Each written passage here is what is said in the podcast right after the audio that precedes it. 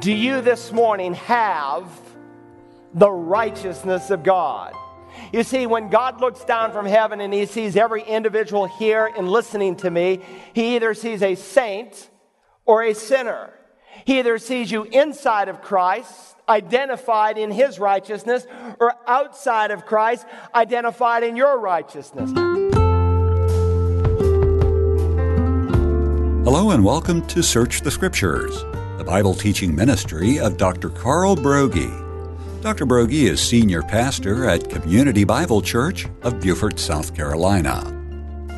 We're in Chapter 3 of our study of the Book of Romans, and having already looked at the depravity of man, we are now examining the righteousness of God. As we pick up, Pastor Broggi is making the point that the Bible tells us that there is none righteous aside from God Himself. To make the point, we draw from the book of Philippians, in which the Apostle Paul, as an illustration of his unrighteousness, lists his credentials, which by human standards would be highly respected, but in comparison to God, are absolutely worthless.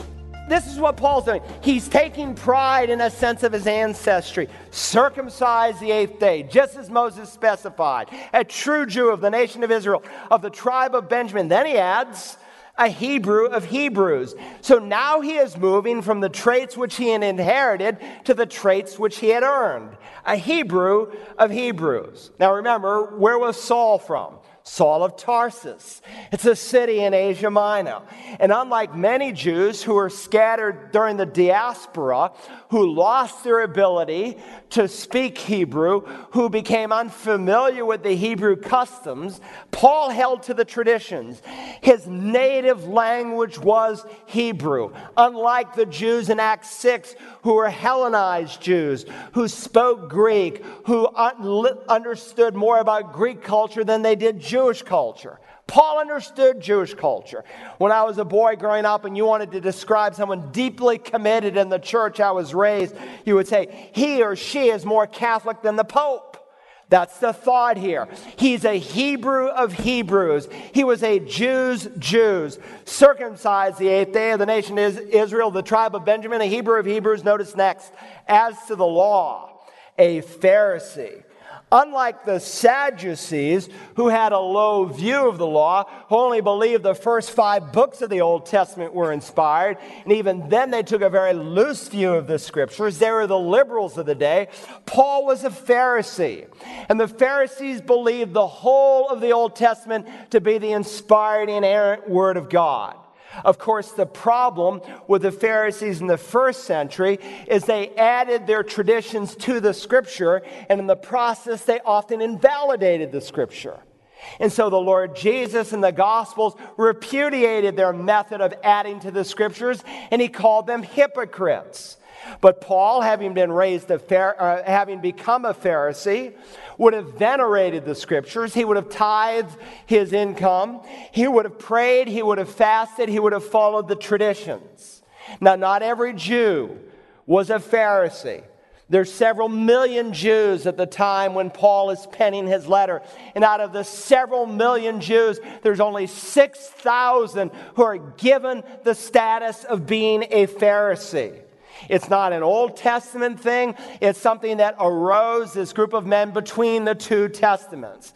And so Paul, when he looked at these Judaizers who trusted in the flesh, in their own works, in their circumcision, he said, I'm not just any Jew. I'm a Pharisaic Jew. And then he adds, as to zeal, a persecutor of the church. I'm not just a Pharisee, I'm a Pharisee with zeal. And this zeal can be seen in the fact that I have persecuted Christians. He was so zealous for the things what he believed to be true, he persecuted those who did not agree with his interpretation. And so when Paul describes himself, when Luke describes him in Acts 8, he says that Paul ravaged the church of God like a wild beast. When Paul describes himself before King Agrippa, he says, and as I punished them often in the synagogues, I tried to force them to blaspheme, and being furiously enraged at them, I kept pursuing them, these believers, even to foreign cities. And so if Judaizers could take pride in their zeal, Paul far more. Would they persecute the Christians like Paul? Not on the same level. Paul was unique. He was hated, and he hated Christians.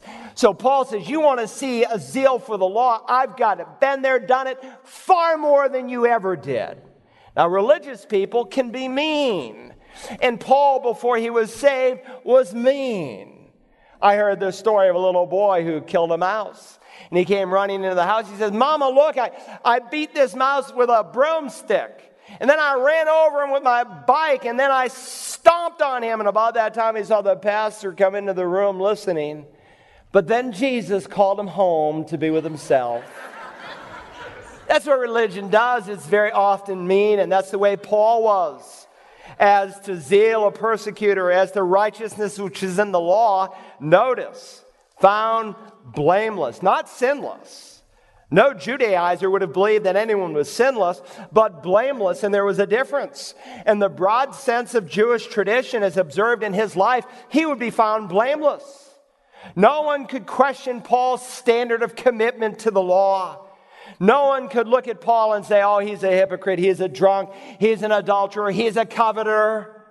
No, he was blameless in his application of the law. He was at the top of his class as Judaism would have judged him. So what is he doing? He's describing his pre-conversion state here. But there came a day when Paul had an awakening. And there on that Damascus road, when he had a glimpse of God Almighty and all of his holiness, he saw that his righteousness was as a filthy rag. And so he will say in verse 7, but whatever things were gain to me, those things I have counted as loss for the sake of Christ.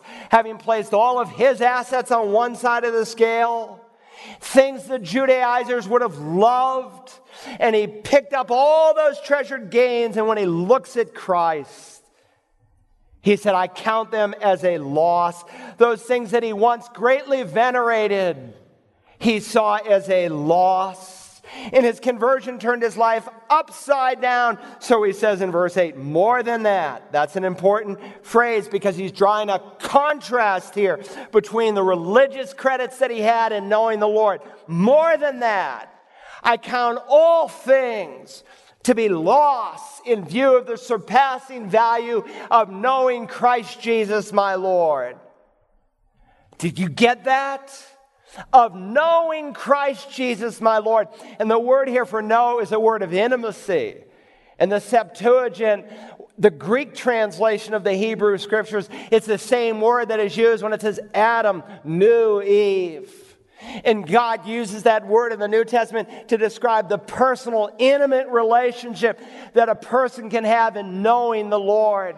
It's the same word that Jesus uses in John 17 when he says eternal life is knowing God and Christ whom you have sent. Millions and millions of Americans today know many facts. They know that Jesus is God the Son, that he died on a cross, that he was risen from the dead. And so because they know those facts, they think they know God. James 2:19 describes demons and their knowledge, that they have a very orthodox belief as it comes down to the nature of God. Even in one gospel passage, when a demon speaks, the demon says, you, Jesus of Nazareth, you are the Holy One of God. It's an accurate confession. In fact, very often when demons speak in the Acts or the Gospels, they speak absolute truth, fantastic theology. And some people think because they have a good theology, they know the Lord. But you can know the facts without knowing the living God. And so Paul says, more than that, I count all things to be lost in view of the surpassing value of knowing Christ Jesus my Lord, for whom I have suffered the loss of all things, and count them but rubbish, that I may gain Christ. All the awesome privileges I have, I count them but skabala, not hamgala, but skabala, rubbish, dung, filth. Now, I know we've got evangelical pastors, and I hope you're listening, because some of you are going to leave Beaufort, and you're going to go to some other city, and now it has become more and more fashionable for evangelical pastors to be all things to all men, to swear in the pulpit. We have a leader in South Carolina who does that, who pastors one of the largest churches. He curses in the pulpit, and they use this text of Scripture to justify it. Listen, just because a man says he's evangelical doesn't mean that he is. And you cannot justify swearing in the Scripture. Paul's point is, listen, all those things that I thought were precious, when I compare it to knowing Jesus Christ, it's waste, it's dung, it's refuge, it's rubbish, it's worthless trash, depending on your translation. He had an utter disdain for all those things that he thought could make him righteous in God's sight. Now think of verse 9 in light of the verse we're trying to illustrate. And may be found in him, not having a righteousness of my own derived from the law, but that which is through faith in Christ, the righteousness which comes from God on the basis of faith. I hope that's in your heart today. I hope that in your heart today that you are not trying to establish your own righteousness that you can achieve by the things you do, but you will receive that righteousness that is not based on the law, but is given as a gift when you come in faith through Jesus Christ. Now go back to Romans 3. That's the illustration. In Romans 3 and verse 21, Paul is describing the righteousness of God. And he says here, it is apart from the law. But now apart from the law, the righteousness of God has been manifested. You see those two words, apart from? It's one word in Greek, choris. And it's a very strong word in the original. You could say absolutely apart from the law. In fact, that same word is used in Hebrews chapter 4 when it says Jesus Christ was tempted in all things as we are, choris. There we translate it yet without, or you could say absolutely apart from any sin. Wherever you cut the Bible, the truth is clear and evident that man is not saved by the things that he does. Now, just quickly and finally, we'll add God's righteousness is consistent with the law. It's revealed through the law. It originates apart from the law, but it is consistent with the law. Verse 21, but now apart from the law, the righteousness of God has been manifested, being witnessed by the law and the prophets. This righteousness that comes apart from the law is not something new, it is something old. It has been revealed, the King James says. It has been made known, the New International says. The Net Bible says it has been disclosed. It was disclosed in the past because it's taught in the Old Testament.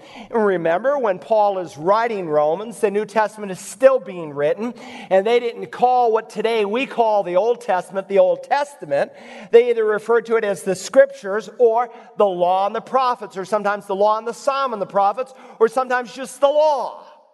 That's what they called their Old Testament. But here Paul uses two designations, the Law, which refers to the 5 books of Moses, the Pentateuch, or the Torah, and the prophets, the rest of the Bible, teach that a man is saved apart from works, right after man sins. And God comes into the garden asking, where are you, Adam? Not the voice of a detective, but the voice of a loving, searching God, because man is hiding and rebelling, because there's none who seeks God, no, not one. He finds Adam and Eve having sown fig leaves on themselves. And so God gives the very first gospel message in all the Bible. I preached a sermon one year at Christmas, and I called it the first Christmas message in the Bible, and I preached Genesis 3:15. And there God made a declaration that he would send a Savior who would crush the serpent's head. And then after he made that declaration, the Bible says in Genesis 3:21, the Lord God made garments of skin for Adam and his wife, and clothe them. The first religious act of man was to sew fig leaves together. But then God's first redemptive act is to take an innocent animal and to shed its blood and to give man garments of skin. Why? Because leather's better than leaves?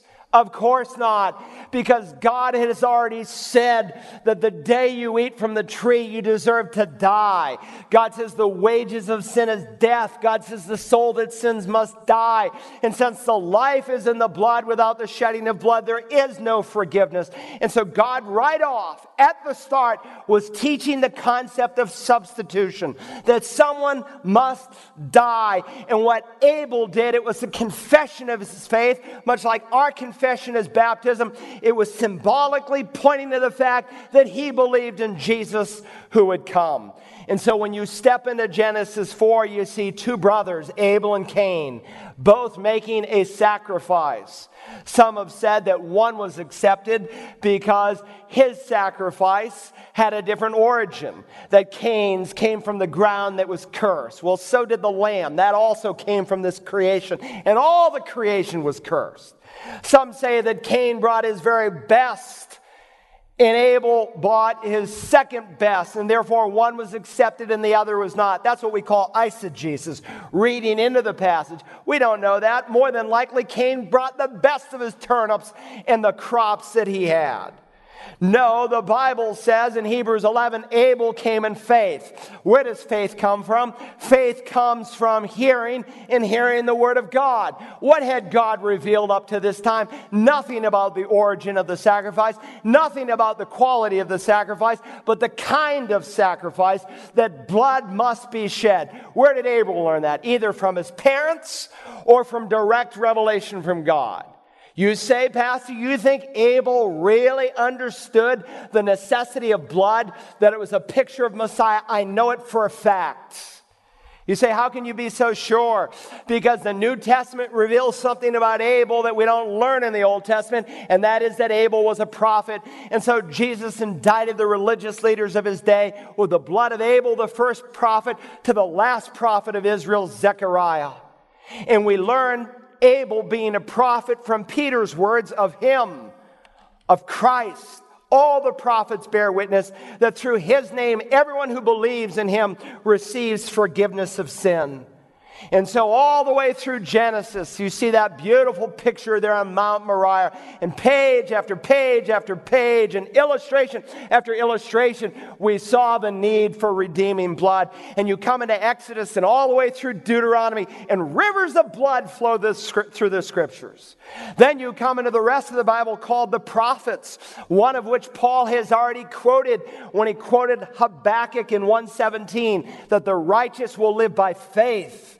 That a man is saved not by works but by faith. And so by precept, by illustration, even in great gospel preaching Old Testament texts like Isaiah 53, God taught that salvation was apart from any works. And when we come to the 4th chapter, he will illustrate it through Abraham and David. Even David, the Bible says, was a prophet.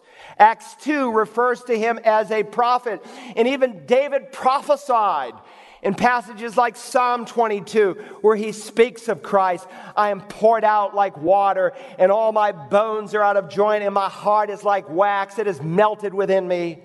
He will write, a band of evildoers has encompassed me. They pierce my hands and my feet. I can count all my bones. They look, they stare at me. They divide my garments among them, and for my clothing they cast lots. He prophesies that 1,000 years before Jesus leaves heaven and comes to earth.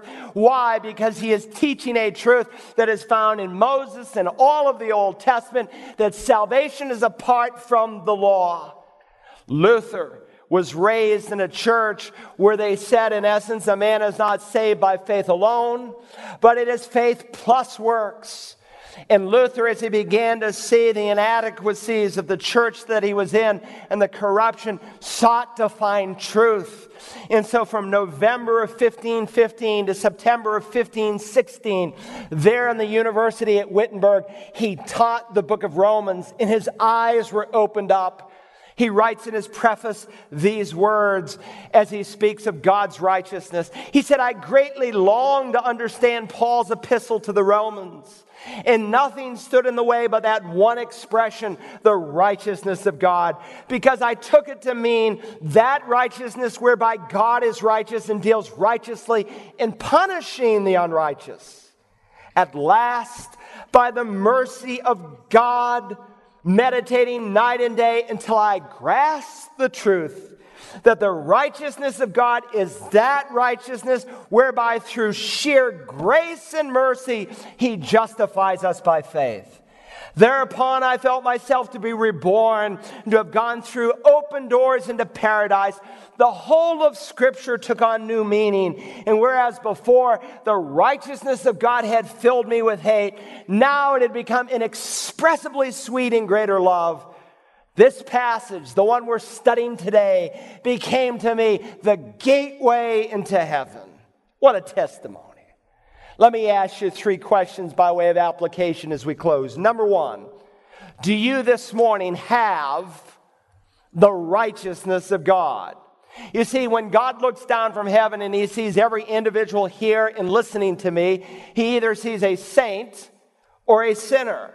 He either sees you inside of Christ, identified in his righteousness, or outside of Christ, identified in your righteousness. There's no in-between status. You're either saved or you're not. You're either born once or you're born twice. You need the righteousness of God, and before you leave these doors this morning, you can have them. You can have this righteousness because it is not earned. It is humbly received by grace through faith. Secondly, this morning, if you have Christ's righteousness, if you have been saved, when you think of yourself, do you think of yourself based on your performance or Christ? How do you think of yourself? You see, the problem with the church at Galatia is not that they understood salvation and then abandoned it. It's not that they thought, well, one time I was saved by grace through faith, and now I've adopted a different gospel. No, the problem with the church at Galatia, they understood the gospel. They understood salvation by grace. What they were messed up on was sanctification. See, these false teachers had come into the church, and by application, the Galatians began to think, oh, I'm justified by grace, but now I am sanctified by grace and works. And so Paul will say to them, are you so foolish? Having begun in the Spirit, are you being made perfect in the flesh? And so what will he do in Galatians? He will take them back to the beginning, and he will remind them how God saved them, and on this basis they are to be sanctified. Now, let me make it very practical. How do you think of yourself when you fail or when you do what's right? When you do what's right, do you see yourself as more righteous? When you fail, do you see yourself as more unrighteous? You see, you are either seeing yourself in Christ, which will lead you to depend upon the Spirit and the strength that He alone can give, or you see yourself in your own performance righteousness. We don't work towards righteousness as believers. We're working from righteousness. We're not working towards acceptance, but from it. And when you understand that, it liberates you and it teaches you of your need to depend upon God, the Holy Spirit. Third and finally, I would just ask, are you sharing this righteousness? If you've been saved, there's a ministry that you have been given, and it's called the ministry of reconciliation. Listen, the best news this world will ever hear is how they can be reconciled, made right with God. Good news is not to stand on and to sit on and to monopolize. It is to share. It is to tell other people. And listen, there is a world that is headed towards an eternal precipice called the wrath of God. And God says that He was in Christ reconciling the world to Himself, not counting their trespasses against them. And He has given to us the ministry of reconciliation. He's entrusted to us the word of reconciliation, because men cannot become Christians by looking at your life. They must hear the message. Are you sharing it? Do you see we, not just Paul, but we in the Corinthians and by extension, we as all Christians have been given this ministry. Our mouths that were once closed in guilt must be opened in praise and proclamation to deliver a lost world with the only hope they have, and it is the gospel of Christ that will give them righteousness. Let's stand together for prayer. Now, our Father, I thank you this morning for the Apostle Paul. I thank you for the Holy Spirit, the one who inspired him to write and to give us this portion of Scripture. Thank you, Father, this morning that we can have a standing of acceptance. But I am reminded again that there is no in-between. We're either saved or we're not. And I pray today, Father, for someone who is here who is uncertain that if the trump of God were to sound and Jesus were to descend, that they would be taken up. They are uncertain whether they would meet Jesus in salvation or in judgment. They'd like to go to heaven, but they're uncertain. And your word says because they've never rested, never trusted, never believed, and the righteousness that is received and not earned. Friend, the gift of God is eternal life through Jesus Christ our Lord. And like any gift, it's not something you pay for, it's something you humbly receive. Would you say today, Lord Jesus, I am a sinner, I am unrighteous, but in faith, I trust you to be my Lord. Help someone today, Father, to do that. And for those of us who have done that, who have been born again, and the Spirit bears witness to our spirit that we've become children of God, and plant deep into our soul that we have a new righteousness in Christ that teaches us to deny ungodliness and worldly desires and to live holy and righteously in this present age. Thank you that we are not working towards a new standing, but we have an eternal standing that is unchanged, that we are saints of God. Oh God, may our lips be open in praise and worship. May we be prostrate before you in adoration for what you've done. But may our lips be open in proclamation, even today, even this week, asking you for opportunities to share. May we do it because an hour is coming when no man will have the opportunity. Help us to be faithful stewards of the gospel. We ask in Jesus' name and for his sake. Amen. To listen again to today's study from Romans chapter 3 entitled The Righteousness of God, visit our website at searchthescriptures.org and search for program ROM12. You can also listen to this or any of Dr. Broggi's messages on our Search the Scriptures app, available from the iTunes Store and Google Play Store. And of course, you can always call us at 877-787-7478 and simply request a CD or DVD copy of whatever message you like. However you contact us, please consider a financial gift to help sustain this teaching ministry. Your support allows us to purchase time on radio stations, as well as providing us the means to be heard all over the world through the internet. Just call 877-787-7478 and ask about making a single gift or about becoming a monthly foundation partner. Thank you. Tomorrow we begin a look at man's biggest problem. Join us then as we search the Scriptures.